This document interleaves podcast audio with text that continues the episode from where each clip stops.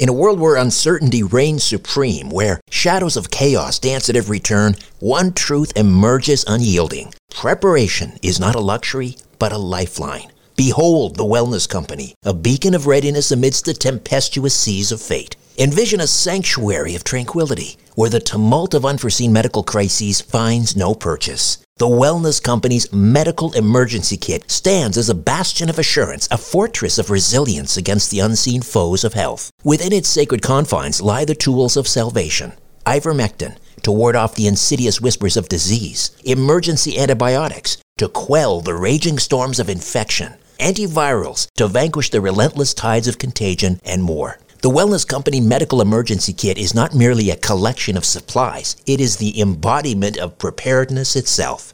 Crafted by the hands of esteemed healers led by luminaries such as Dr. Peter McCullough, Dr. James Thorp, Dr. Harvey Risch, and Dr. Drew Pinsky, this kit stands as the pinnacle of safety, the zenith of prevention. These truth seeking doctors have forged a testament to vigilance, a testament to the unwavering pursuit of well being. Embrace the certainty that comes from being armed against adversity. Embrace the Wellness Company, for in its embrace lies the promise of resilience, the promise of a brighter tomorrow amidst the chaos of today. Don't wait for the next crisis to strike. Visit twc.health forward slash strange planet and use promo code strange planet for an exclusive 10% discount. Prepare today and rest easy tomorrow.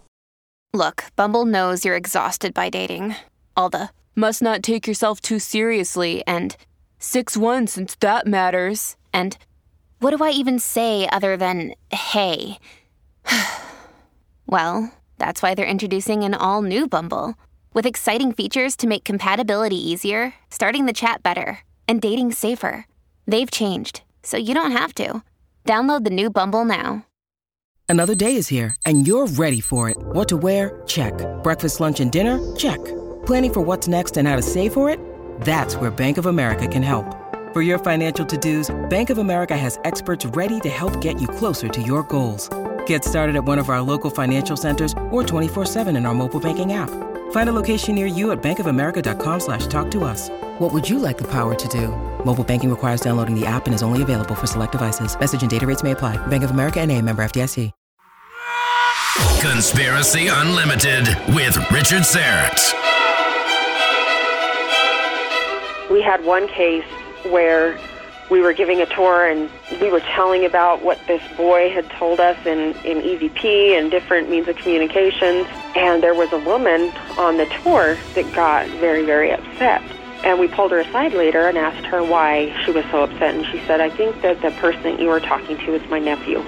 You can become an official Patreon supporter of my work here at Strange Planet Productions by donating a monthly amount through patreon.com forward slash strange planet. Patreon.com forward slash strange planet. There are several tiers to choose from. Pick which one is right for you, but any monthly amount is greatly appreciated. As a sign of my appreciation, you can have your name mentioned on air during my weekly radio show, or you could have your name included in a crawl on my YouTube channel live stream. You could also receive episodes of my old podcast, The Rock and Roll Twilight Zone. This critically acclaimed podcast, produced in partnership with Chris Jericho, is not currently available anywhere else. If you enjoy this podcast or my weekly radio program, The Conspiracy Show, you can really get behind me and my work by donating once a month at patreon.com forward slash strange planet. Patreon.com forward slash strange planet. Conspiracy Unlimited with Richard Syrett. Pursuing the truth wherever it leads. Exposing evil and corruption and the secret machinations of powerful elites. Revealing the high strangeness beneath the surface of our supposed reality.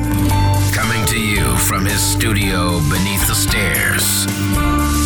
Here's Richard Syrett.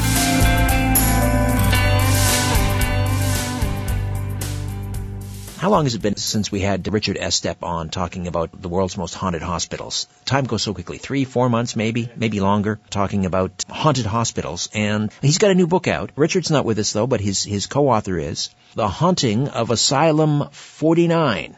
And uh, so we're going to focus on one particular uh, haunted medical facility just outside of Salt Lake City. It's called the Old Tule Valley Hospital, Asylum 49.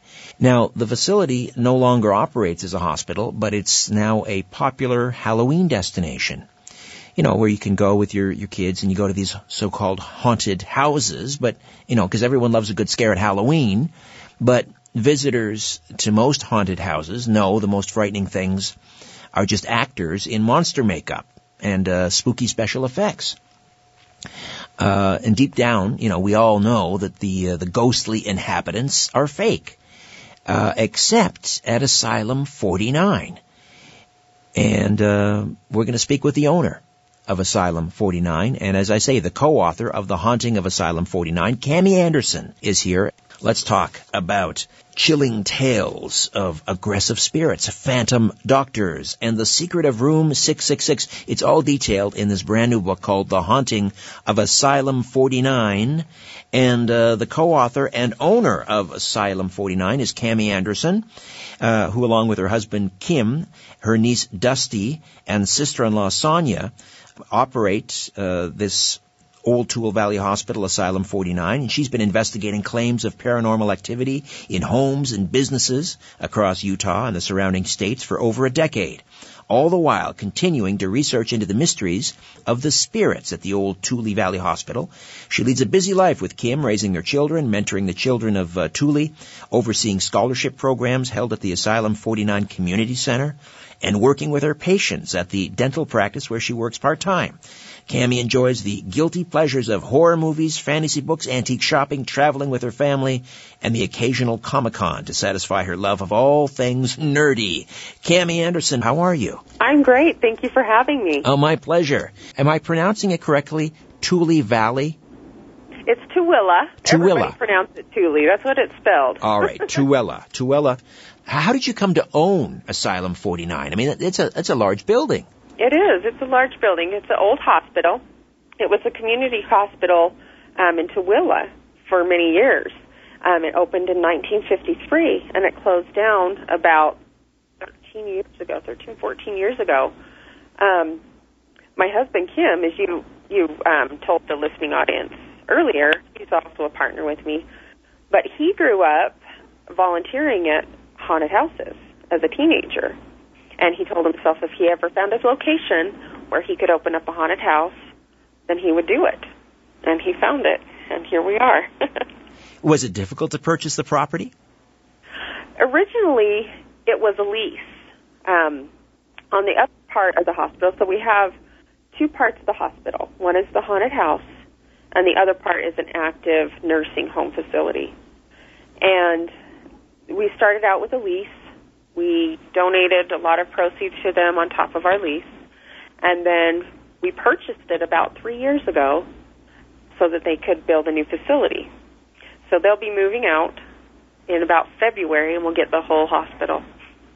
And I'm sure that, you know, its reputation preceded itself. You, you must have known for a long time that the, you know, word got round that the hospital was haunted.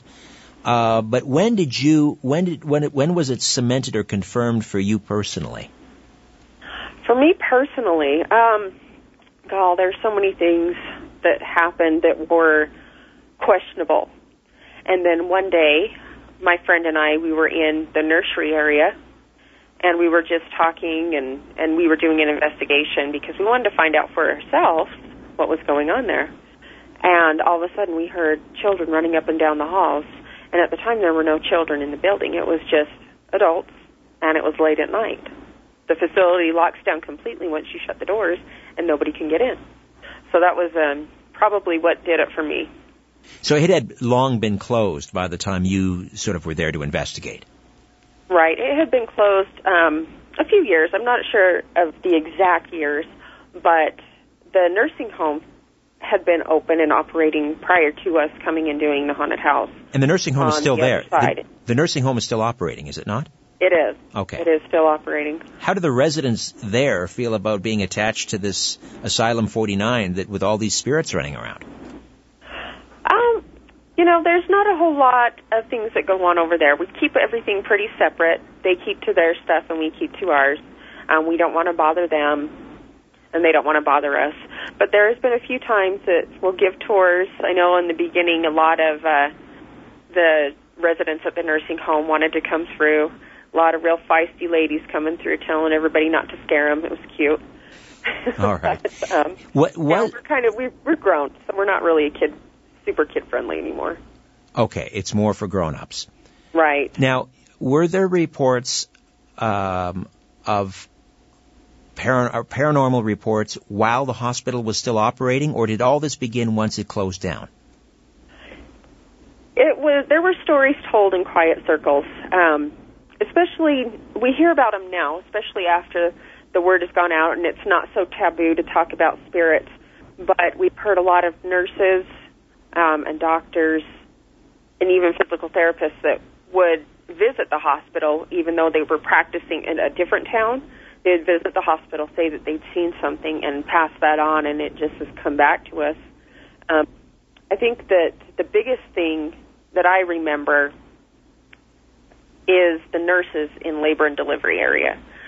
They did a tour, a ghost tour one night with us, and instead of us giving them the tour, they pretty much gave us the tour and told us about some of the um, claims and experiences that they had in the building wall at being alone at the nurses station at night with nobody in the area.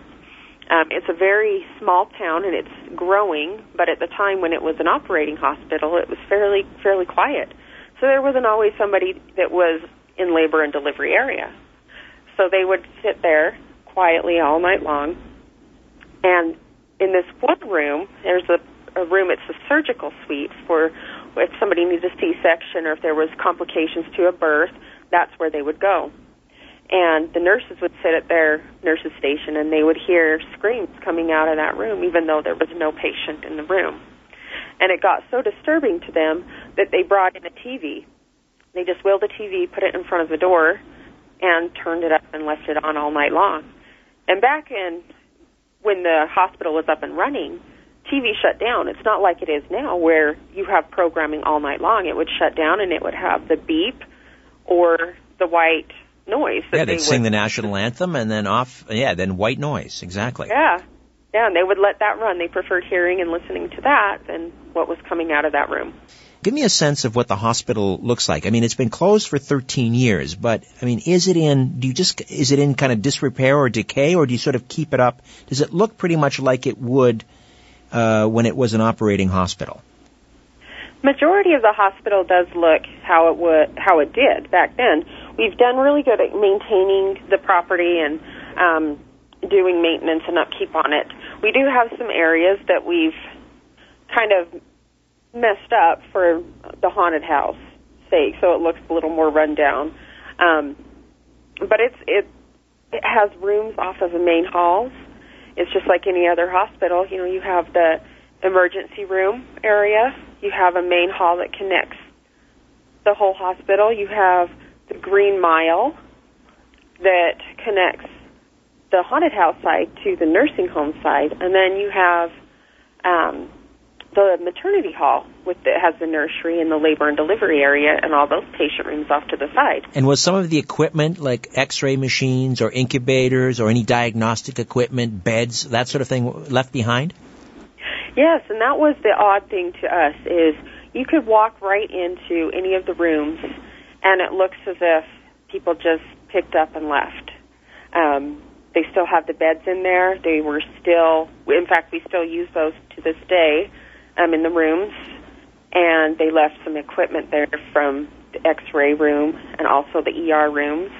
So it looks very much like an old hospital still. Now, with the beds, you mentioned we, you still use those. Does that mean people can stay overnight? Yes, people do stay overnight. Um, they'll do ghost tours. Um, generally, we do those from January to August because we do operate the haunted house and we build sets um, from August on. Um, and then we clean up and open for haunted house, or excuse me, ghost tours during the off season. Um, but people do sleep in those. And we like to return the hospital back to its original state where we got it, since we still have residents staying there. Right, right. And does it get used for for movie shoots? It does. It does at times. We've actually had um, the mini TV series The Stand by Stephen King filmed there. Um, we've had numerous um, music videos. We've had student projects. Um, we've also had a movie called The Fast Indian with Anthony Hopkins filmed in it. Oh, that must um, be fairly lucrative for you. Right. It, well, it can be. We don't charge a whole ton for um, things like that, especially when it's a student. Right. But when no. the stand came and filmed, and when the Fastest Indian came and filmed, we weren't the owners at the time. Ah, so okay. All right. we so, didn't we didn't participate in that deal. now, the um, the uh, the ghost when people stay overnight, uh, are they? I mean, what percentage of people leave actually having had uh, an encounter with with the paranormal? I would say a large percentage, probably in the 80 percentile really? or above. 80 yeah, percent. It's, yeah, it's really, really active, and over the years we've noticed that there are some spirits that like to communicate more than others, um, and it's. I think we're very, we're very much in a unique position because we've been al- allowed to build friendships and relationships of sorts with the spirits in these areas. And so they've been more than willing to come out and talk. And it's almost as if they're researching on the other side and trying to communicate with us as well. Uh, and um, do you do, do people that that uh, pay to stay there? Do they have to sign a waiver? Because I mean, if they have a really frightening encounter, I mean, we'll, we'll talk about one of these dark entities, the Guardian. I mean, if they run up against the Guardian and they have a really scary encounter, I mean, someone could they not injure themselves or be traumatized? Yes, I think that they could. Um, we do have disclaimers um, that we have to make sure everybody is aware of. Um, we have a very good staffing um, system and a lot of very good and skilled people who watch what's going on during the ghost tours and are, are very aware of their surroundings and of the spirits and their temperaments. Um, like I said, we've gotten to know them quite well. They're just like people for the most part, um, except you can't see them. All right, tell so me about. I mentioned the Guardian. This is kind of a yes. darker entity. That uh, yes. well, wh- where is the Guardian located in the hospital?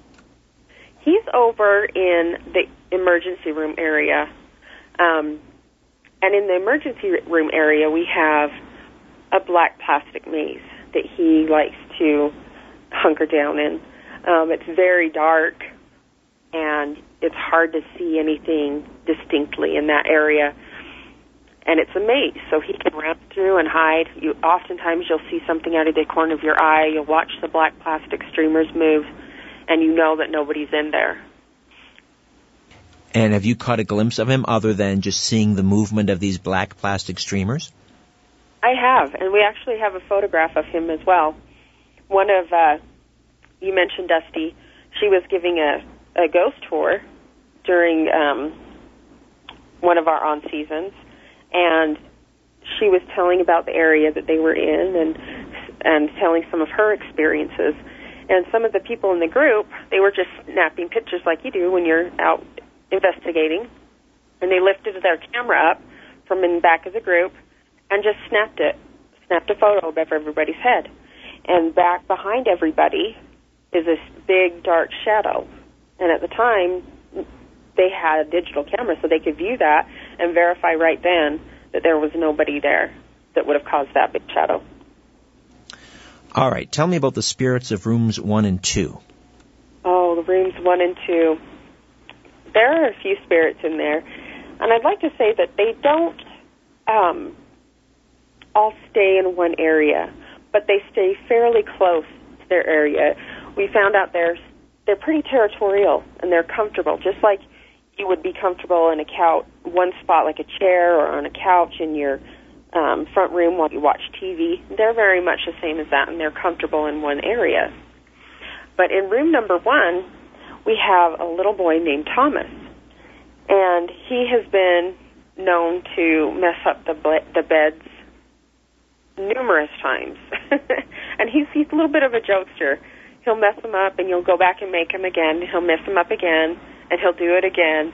And he'll do that until you stop, and then you just get a good laugh about it. Um, in room two, we have an older woman. Um, she's very, very quiet, but sweet at the same time. And she is a very, very interesting spirit to me. Um, we've seen her for many, many years, and we didn't know a whole lot about her. Um, you just see her sitting in the chair because you know how in patient rooms they'll have a chair for visitors to come and Right, sit in right. and talk with the patient. So this is a full-on apparition. You've seen her. This is a full-on apparition. Um, sometimes you would just see her out of the corner of your eye.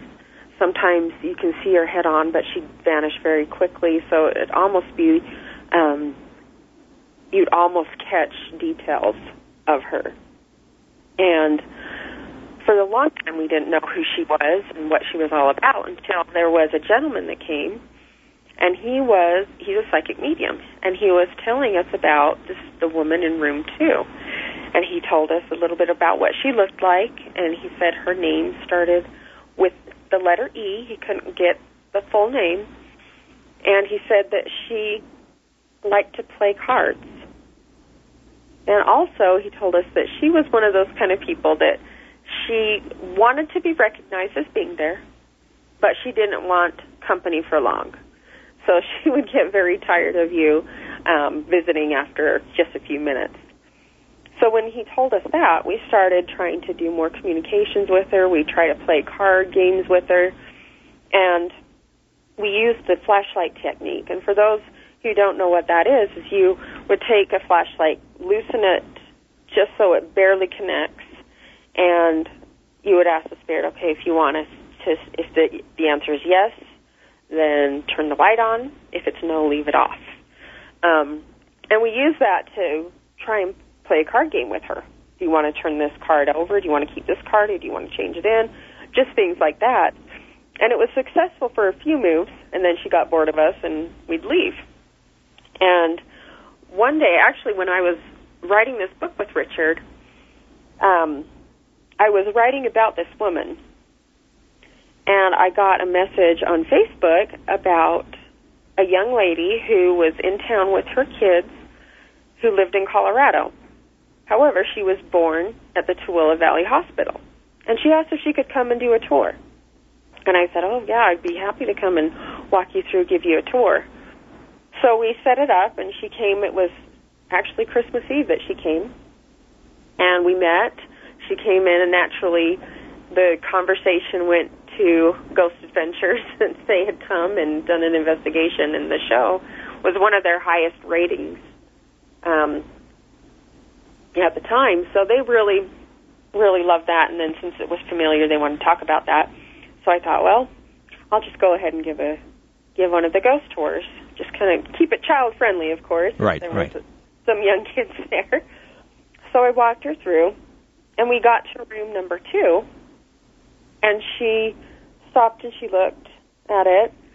And as I explained to her what we were told about the woman in there, her face just got white. And she said, Oh my gosh, I think that's my grandmother. Oh dear. And I, I was like, Really? And she told me things about her. She just described her to me in ways that, you know, just kind of filled in the blanks for us as far as our reach, research. And her game was gin. We figured out that uh-huh. she loved to play gin.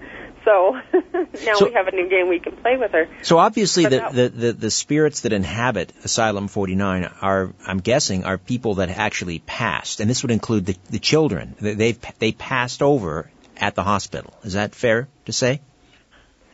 You know, I'm not 100% sure about that. I think that it would be, it could be fair since it's a hospital and it was um, an up and running hospital housing kids also. There was also a kids wing there. Um, but since it's a hospital and the laws are what they are, we can't really find everybody who passed away there. So unless we get a lead in which to um, go down, we don't really have any start on where to look. In other words, you don't have access to the hospital medical records. Right. Right. Right. We don't have access to the hospital records, and it's it's against the law to have some have them and to give them out to people who aren't family members. Sure. But you must be contacted, like this little girl uh, who said that she thought that was her grandmother. I mean, you Yes. must have people coming to you all the time saying, well, my, my grandmother or my aunt or my uncle, they passed here. They died here. Um, Yeah. Is it possible, you know, that their spirit is here? Does that happen a lot? Um, it's happened. I wouldn't say it happens a lot. Um, there's been times when we- we've had some situations where it's still a very sensitive subject, and we've been able to com- communicate with one of the family members who had died in that hospital. And it's been it's been very hard at those times, especially when they're children. Um, we had one case where we were giving a tour and was we were telling about what this boy had told us in in EVP and different means of communications and there was a woman on the tour that got very very upset and we pulled her aside later and asked her why she was so upset and she said I think that the person that you were talking to is my nephew Oh, dear. and yeah, she was very, very upset, and she was upset for a couple reasons. One, is he still here? Two, are we just lying? Did we hear about it from somebody, and no, nobody was supposed to speak about the details in the family because very few of them knew about it, and they were protecting another member of the family. It was an accidental shooting, so that was a very, very hard thing for the family to experience. And finally, we were able to calm her down and get her um, belief that we weren't making this up. Nobody had told us.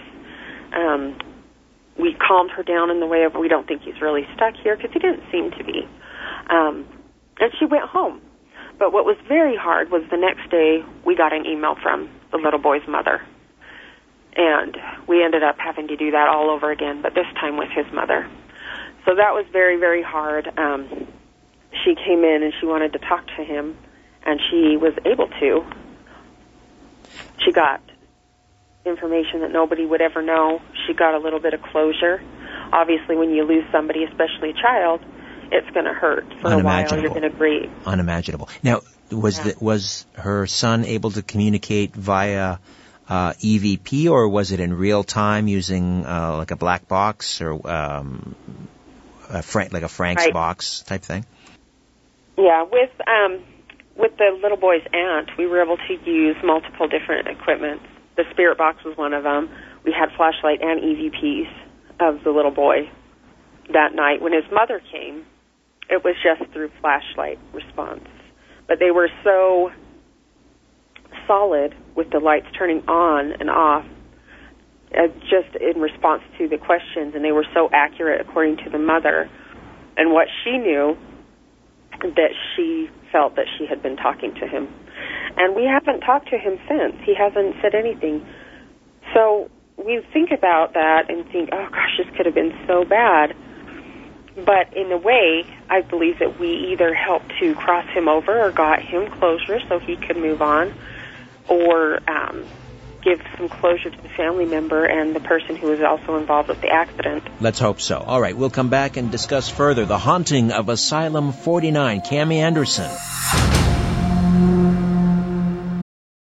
Families have a lot going on. Let OLLY help manage the mental load with new cognitive help supplements for everyone four and up, like delicious Lolly Focus Pops or Lolly Mellow Pops for kids. And for parents, try three new Brainy Chews to help you focus, chill out, or get energized. Find these cognitive health buddies for the whole fam at olly.com. That's O L L Y.com. These statements have not been evaluated by the Food and Drug Administration. This product is not intended to diagnose, treat, cure, or prevent any disease. When you need mealtime inspiration, it's worth shopping Kroger, where you'll find over 30,000 mouthwatering choices that excite your inner foodie. And no matter what tasty choice you make, you'll enjoy our everyday low prices, plus extra ways to save, like digital coupons worth over $600 each week. You can also save up to $1 off per gallon at the pump with fuel points. More savings and more inspiring flavors make shopping Kroger worth it every time. Kroger, fresh for everyone. Fuel restrictions apply.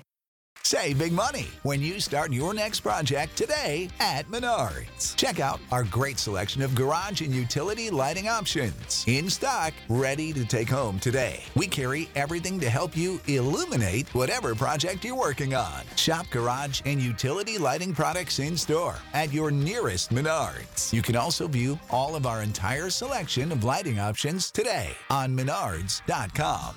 Save big money. C60 Evo delivers the miracle molecule, ESS 60. It's pure carbon 60. Why not love your body and share C60 Evo with those you love? ESS 60 from C60 Evo is a mega antioxidant for increased strength, endurance, flexibility, and a deeper sleep. It's great for pets too. I take a tablespoon every day, and so does the mighty Aphrodite. We're both sleeping better than we have in years, and during the day, we have such tremendous energy and vitality. We're both pain free. In a landmark peer reviewed animal study in Paris, France, rats fed ESS 60 lived twice their normal lifespan. Go to c60evo.com slash richard hyphen or click on the C60 Evo link in the episode notes. Use the code EVRS at checkout and save 10%. ESS 60 from C60 Evo. Order your miracle in a bottle today. If there's one thing money can't buy, it's sanity. Conspiracy Unlimited with Richard Syrett. The Tooele Valley Hospital, now closed, also known as Asylum 49. This is just outside Salt Lake City, Utah, and it is billed as one of the most haunted hospitals in the world. And the owner uh, is Cami Andersen. She's also the co-author, along with Richard Estep, of The Haunting of Asylum 49. Uh, do you have a handle on how many spirits uh, actually occupy Asylum 49? I would say a good 15 are regularly communicating and active in there, but I know that we have quite a few more that don't say anything and some that come and just kind of pop in from time to time. We have the nursing home that has people dying frequently. We have the cemetery that sits right next to us. And we also have people that come in a lot and do ghost tours and come to the haunted house that brings their own spirits with them.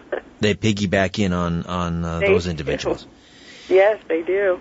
So we have at times we will find out new ghosts that are there and they will talk to us for quite a while and then they'll all of a sudden be gone and then they'll come back. Um, so it really is probably only about 15 that are very active. Do you have names for all of them? Yes, we do. Um, some of them we've been given names through EVP by their own voice. Others we've been told by multiple people what their names are. Um, we have a lot of mediums that come through and people who are sensitive that get a feel for things and we'll take note and after hearing the same thing a few times we'll put a little bit more confidence in in that information before we start talking about it. Right. And and for you or uh, or for Richard who's not here, but uh, can you relate maybe one of your mo- the most the frightening experiences you've had in Asylum 49 or perhaps a member of your family? Yeah, um, I'll tell one of mine, and it w- it's not in the book, so this will be something that's just um, An exclusive, an exclusive. All right. exclusive. This this did happen after we sent the book in, and everything was done and ready, and it was in at the publishers. Um, I was building a room at the haunted house. We were getting ready to open last season, and we have I mentioned before where the guardian is the black plastic maze. And the way that we build those is we'll put up some kind of some rafters and wrap plastic around it. The plastic comes on large rolls, so it'll be just basically sheets of plastic, and we'll just line them up, and you cut up the sides of them just to create the streamers that hang down. And I was back there in the area. It was in the ER area, kind of over by the respiratory clinic. And all of a sudden, I felt somebody behind me. And I could feel him touching my back just through the sheet of plastic that I hadn't cut yet. And I just made myself aware of that what was going on. I thought, well, there's somebody there. I know that it's none of the volunteers that are helping me today, or any of the staff, or any of the kids, because nobody was back there. So I took note of it and just kept working. Worked a little bit faster. It was dark back there. I could barely see. There was only enough light coming through the door that I had propped open for me to see and cut the streamers. And all of a sudden, it just kind of getting a little bit more aggressive with the touch on my back. And without any warning, all of a sudden they started, whoever it was, was pushing me side to side between the two pieces of plastic. Kind of like that child's game, the London Bridge is falling down, how you go, your friends put their hands down to your sides and kind of toss you side to side. Right. And that was that was a little nerve wracking. That was the first time that I had been touched in there in any way that was even kind of violent. So I think that's probably my most frightening experience in the hospital.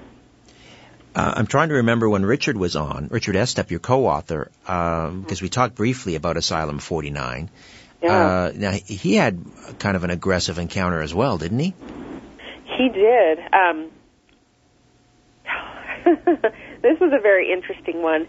He came in with a bunch of people from Colorado. He brought some of his the paranormal team with him, and also some of the people that he works with. Um, as you know, he's a paramedic, and he he does a lot in the healthcare. Yes, and a volunteer fireman. Yeah. Right, and a volunteer fireman. But he brought his boss and her daughter and a few other people with him to reenact a situation that may have occurred in the emergency room area. And their idea was to kind of simulate a reaction from the doctor that is in that area. Oh, I, they, they were trying to intubate um, like a mannequin. Uh, yes. Right. Yes, they were. And they did two different things. They did one that was, if anything could go wrong, it did go wrong in the one. They were all pretty skilled at what they do in their job, so they knew exactly what to say to make it go wrong. And they did that. And after that, they decided to just regroup and, and clean up and set up again to do the other one, which was going to be um, run exactly how you would, and everything went right. And after that, he decided, well, I'm going to go up and I've got to walk to the security office, which is down the main hall. And as he was walking, he walked through these doors that we have propped open. They're heavy doors, so we don't want them to fall on anybody or close on anybody during the haunted house, so we'll wedge them open.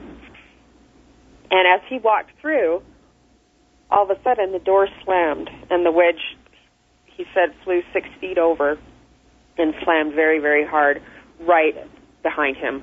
He said he could feel the breeze on it and everything, so that made him a little bit nervous. So this is the supposedly the spirit of a, an ER doctor, and Yes. and Richard and his team were trying to elicit or evoke some sort of a response from the ER physician by, first of all, sort of botching the intubation procedure on this mannequin to upset the ER doctor. Like that's not the way you do it. Is that the idea? Right.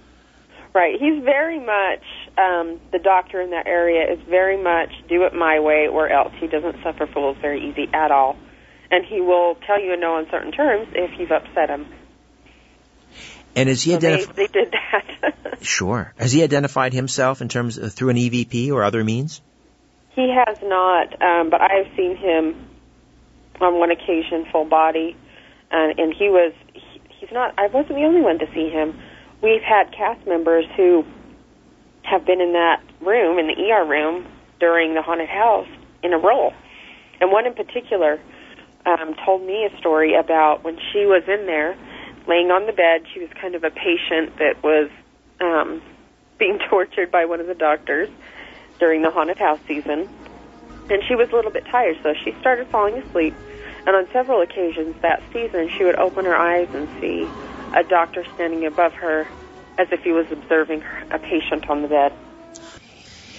Now, this is uh, interesting uh, for a hospital. Hard to think, but they when it was built, they didn't build a morgue uh, in the hospital, so they had they set up sort of sort of a, a temporary morgue, and um, I think it was room t- rooms twenty and twenty one.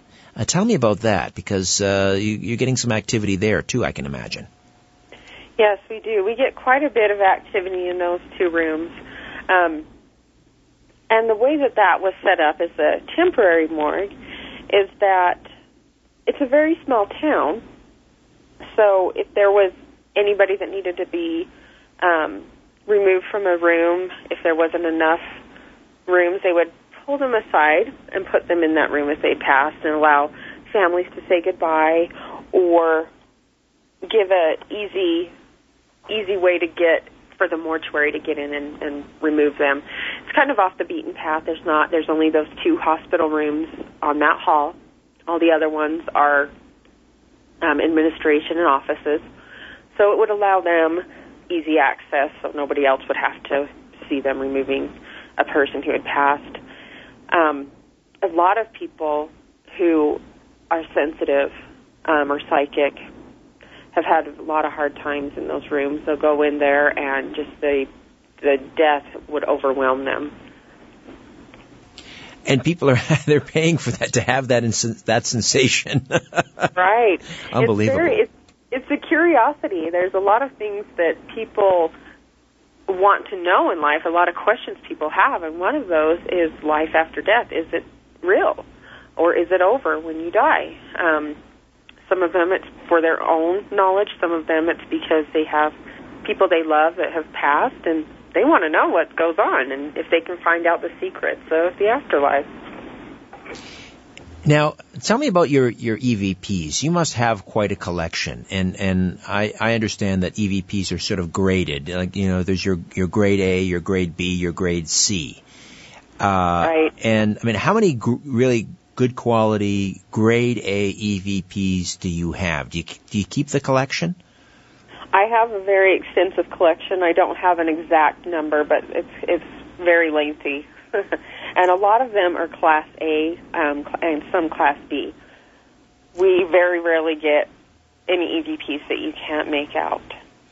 And uh, can you share with me maybe maybe some of the more interesting, disturbing, frightening, funny uh, EVPs that you've collected?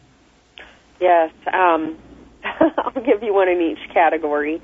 One of the most unique ones that I've ever heard, um, and I've not only done investigations at the hospital, I've done all around, but one of the ones that we got at the hospital was that of an individual who was in the x-ray room.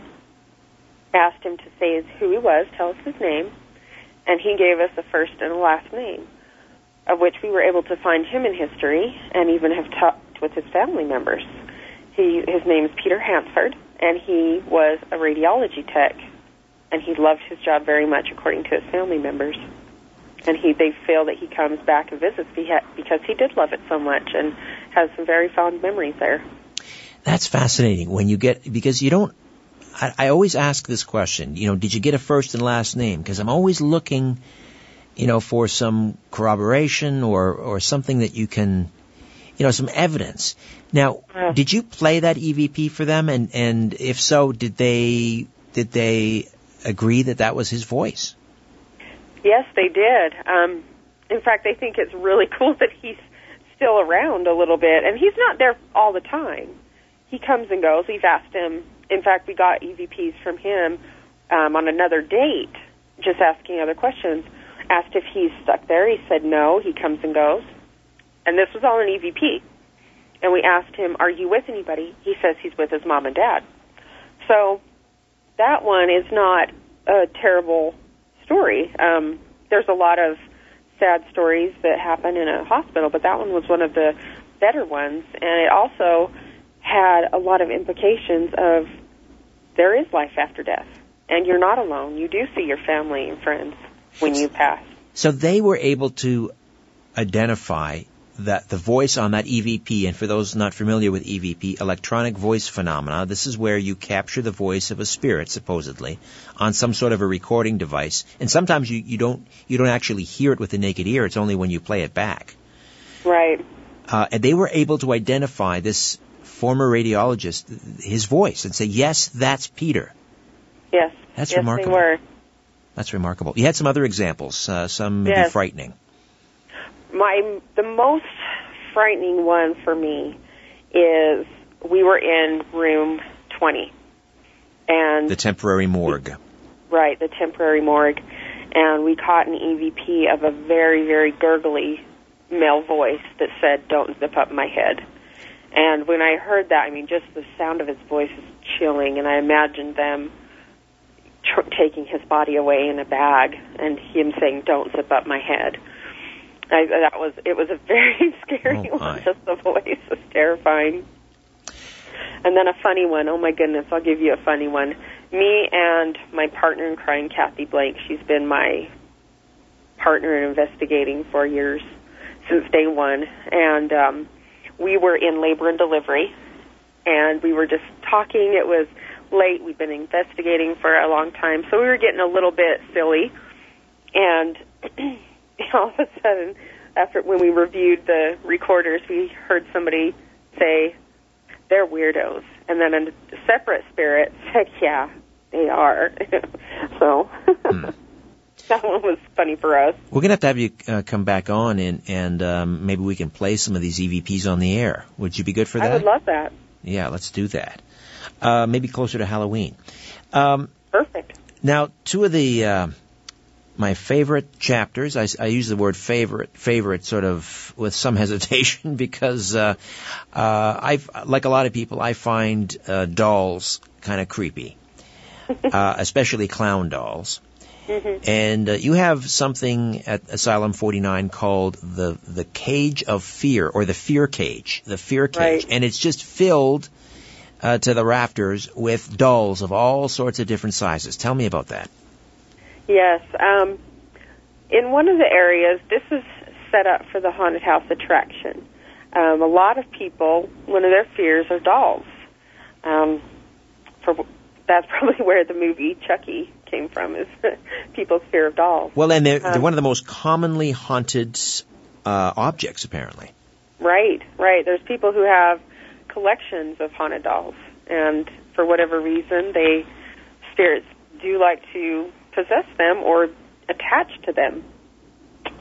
Probably for comfort, or just because they, you know, in movies and things like that, it could seem that they're innocent when they're not. But that's that's how um, we decided to put in a doll room. And it is. There are dolls from all walks of Earth. You know, the Earth. There's from this continent and that continent. There's some antique dolls in there. There's large dolls, small dolls, life-size dolls.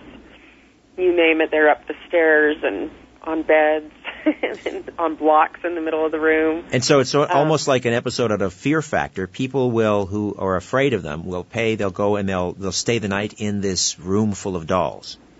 they can if they want to, um, but they have free roam when they come through. Right. But um, the fear cage comes from there being a lot of electromagnetic field, a big electromagnetic field there, and it's it's man-made. It's not a spirit-made EMF, but it creates what is known as a fear cage, and EMF has a tendency to cause a lot of side, side effects, especially to people who are sensitive to it, or if you're around a particularly high level of EMF. It's been studied and document by, documented by the power company for years, of course, by the larger number, larger scales, though. But it can cause headaches, hallucinations, um, skin irritation, um, in, it, nausea, headaches, all those fun things. And in that room, we do have some spirits. And for the longest time, we didn't think we had anything in there. We didn't think anybody was haunting that room because we could never get any readings of multiple kinds in there. And nobody ever said anything until we started talking with a couple spirits. One of them is a man, and the other is a little boy, and they're always seen together. Now, the fact that you've created this EMF, uh, couldn't that perhaps, because you mentioned one of the side effects is, um, you know, kind of an ill feeling and also hallucination. So how do you know how, I mean, why would you, why would you create an artificial sort of uh, atmosphere or an EMF? Well, we didn't create it. It's just that there is a power line, a main power source Ah, for the hospital running through the flooring of that room. Okay, all right. So- So we were able to find that in our research because we didn't want to have false EMF. Gotcha. We wanted to know where it was coming from. All right. Um, we do take it very seriously. You know, we have amazing spirits there that we just adore. But since we were able to find that, like I said, we weren't sure if there was anything in the in that area until we saw the little boy and the man peeking out of the doorway. Right. When Right. we weren't even in the room. So that's how we were like, oh, you have been hiding in there. have you have you caught anything on on, on a security camera? We have caught things on security cameras before. Um, usually, we just review the stuff during ghost tours because we have several CCTV cameras in the building, and to monitor all 40 some odd video 24 7 would be very, very hard for anybody. Sure, of do. course, of course. So we don't review all of that, but we have caught quite a few things on our video cameras. We've caught a spirit named Robert, and he will walk across the hall. You can watch his shadow, and it's very, very clear. You can see his shoulders, his head, his arms. You can watch them move side to side as he walks. You can watch his leg part, legs part as he takes steps. And we've caught few things like that on many occasions, and not just Robert. Fascinating, fascinating. Uh, and very quickly, I've just got less than a minute here, but tell me about the Chapel of the Damned. Oh my goodness, the Chapel of the Damned. That's where a couple of our spirits, the children, like to hang out. Um, Jessica and Christian. Jessica is very, very vocal, and she will always, always play with you. She is very, very good at manipulating objects and will oftentimes roll flashlights or toys off of the conference room table that we have in there during the off season. All right. Cami, uh, w- let's make it a date. We'll have you back on, maybe along with uh, Richard, and we'll we'll play some EVPs from uh, Asylum 49. Thank you so much. I enjoyed our conversation tonight. Thank you for having me. It's a pleasure. My pleasure. The Haunting of Asylum 49. Richard Estep and uh, owner of Asylum 49, Cami Andersen. A new Conspiracy Unlimited with Richard Syrett drops every Monday, Wednesday, and Friday at conspiracyunlimitedpodcast.com. Blow your mind. That is all for now. Oh, and remember to share and give a five star review because we have huge egos and need love. We're like cats, we need. We need constant petting.